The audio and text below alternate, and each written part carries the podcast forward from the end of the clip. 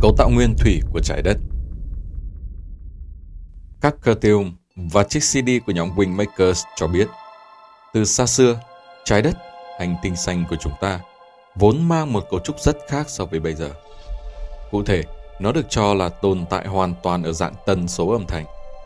Nói vậy cũng có nghĩa là trái đất nguyên thủy không mang bản chất vật lý, mà tồn tại trong không gian phi vật lý. Nếu như bây giờ tôi và các bạn có thể du hành xuyên không đi ngược về thời kỳ đó, thì chúng ta cũng không thể chạm vào hoặc đặt chân lên trái đất nguyên thủy này được, vì nó vốn tồn tại trong dạng sóng âm thay vì vật chất. Các hành tinh khác trong vũ trụ lúc bấy giờ tất nhiên cũng có dạng thức tồn tại này. Tuy nhiên, điều đặc biệt chỉ có duy nhất ở trái đất chính là trọng trường nằm tại lõi của nó. Tiến sĩ Neruda cho biết, chính trọng trường này đã khiến cho hành tinh của chúng ta qua một thời gian dài khoảng 10.000 năm đã dần chuyển từ dạng sóng âm sang dạng vật chất.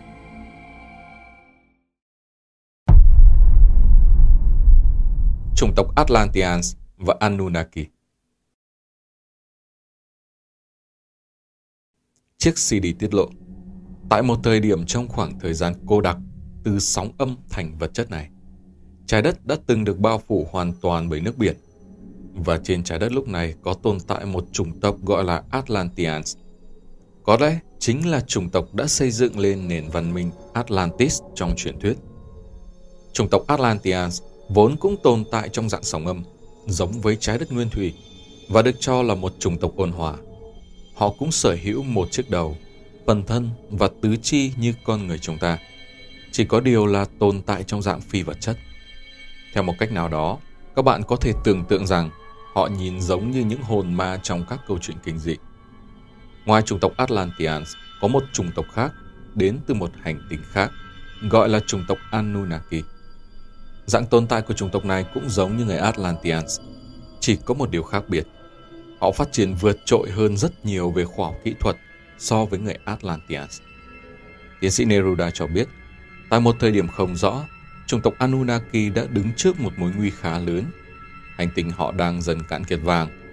Thứ chất liệu này được cho là vô cùng quan trọng với cơ thể của họ. Chúng giúp ổn định tần số rung động của họ, vốn là sóng âm. Và thứ chất liệu gọi là vàng này lúc bấy giờ cũng tồn tại trong dạng phi vật chất. Chúng khác xa với cái mà con người chúng ta gọi là kim loại vàng ngày nay. Trên trái đất, vào thời điểm đó, lại có chứa rất nhiều vàng. Thế là chủng tộc Anunnaki đã quyết định tìm đến hành tinh của các Atlanteans để khai thác thứ chất liệu này. Âm mưu của người Anunnaki Như đã nói, Atlanteans vốn là một chủng tộc ôn hòa, nên ngay sau khi gặp gỡ người Anunnaki và nhận được lời thỉnh cầu khai thác vàng từ chủng tộc này, họ đã ngay lập tức đồng ý.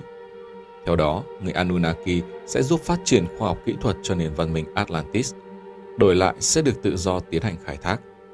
Việc hợp tác này sẽ diễn ra một cách khá êm đẹp vào thời điểm ban đầu.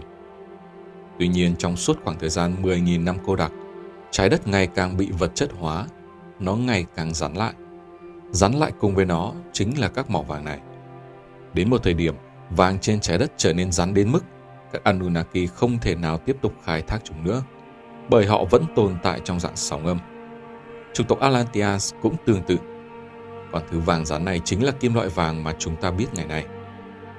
Thế là với trình độ khoa học kỹ thuật vượt trội, các Anunnaki đã đưa ra giải pháp. Họ cần phải tạo ra một thiết bị nào đó cũng tồn tại trong dạng vật chất để có thể giúp họ tiếp tục khai thác các mỏ vàng rắn này. Và không lâu sau, thứ thiết bị đó đã được tạo ra. Không may, sau khi thiết bị này ra đời, nó chưa thể sử dụng được, bởi vì nó không thể tự động vận hành. Các bạn có thể liên tưởng đến một chiếc xe hơi, nó sẽ là một cục sắt vô dụng nếu thiếu mất tài xế.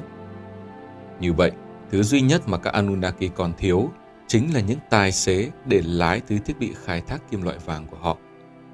Và sau một thời gian cân nhắc, họ đã quyết định nhờ, nói đúng hơn là dụ, những người Atlanteans, một chủng tộc có dạng tồn tại giống như các hồn ma, trở thành các tài xế lái thiết bị này. Tới đây, hẳn các bạn đã có thể ngờ ngợ đoán ra được thứ thiết bị mà chủng tộc Anunnaki này đã tạo ra là thứ gì. Đó chính là thứ mà chúng ta gọi là cơ thể con người. Được biết, bên cạnh các Anunnaki chủng tộc đã tạo nên phần cơ thể con người chúng ta. Còn có hai chủng tộc khác là Sirius, chủng tộc đã tạo nên phần não bộ con người, và Serpens, một chủng tộc sở hữu DNA giống với các loài bò sát, chịu trách nhiệm việc tạo nên gần như tất cả các loài thực vật và động vật khác trên trái đất, nhằm bảo đảm các cơ thể con người có được một hệ sinh thái khép kín để duy trì sự sống của chúng. Có thể nói, cả ba chủng tộc này đã cùng bắt tay hợp tác với nhau trong công cuộc nô lệ hóa người Atlanteans, biến họ thành các công nhân khai thác vàng. Cấu tạo thực sự của nhận thức Tiến sĩ Neruda cho biết, cấu tạo của nhận thức, não bộ con người thực chất có thể được chia thành 3 phần. Phần não ý thức hay còn gọi là não bộ cá thể có phần tạo nên cá tính đặc thù của mỗi con người. Mỗi con người sẽ sở hữu một phần não ý thức riêng biệt. Phần não tiềm thức hay còn gọi là não bộ di truyền hoặc não bộ gia phả. Đây là những nhận thức được chia sẻ bởi tất cả các thành viên trong một gia tộc, thậm chí một dân tộc qua nhiều thế hệ. Phần não toàn thể hay còn gọi là phần não vô thức. Đây là những nhận thức được chia sẻ bởi tất cả các loài sinh vật xuyên suốt toàn bộ vũ trụ và cũng là cầu nối giữa chúng với First Source. Tiến sĩ cũng cho biết, chính chủng tộc Sirius là tác giả đã tạo ra phần não ý thức và tiềm thức cho con người. Chúng chính là lý do khiến chúng ta không những không thể nhận thức được bản chất thực sự của thế giới này, mà còn trở nên đa nghi và chống đối khi tiếp xúc với các luồng tư tưởng và quan điểm mới lạ ít được thừa nhận. Con người đang sống trong một vòng lặp đầu thai.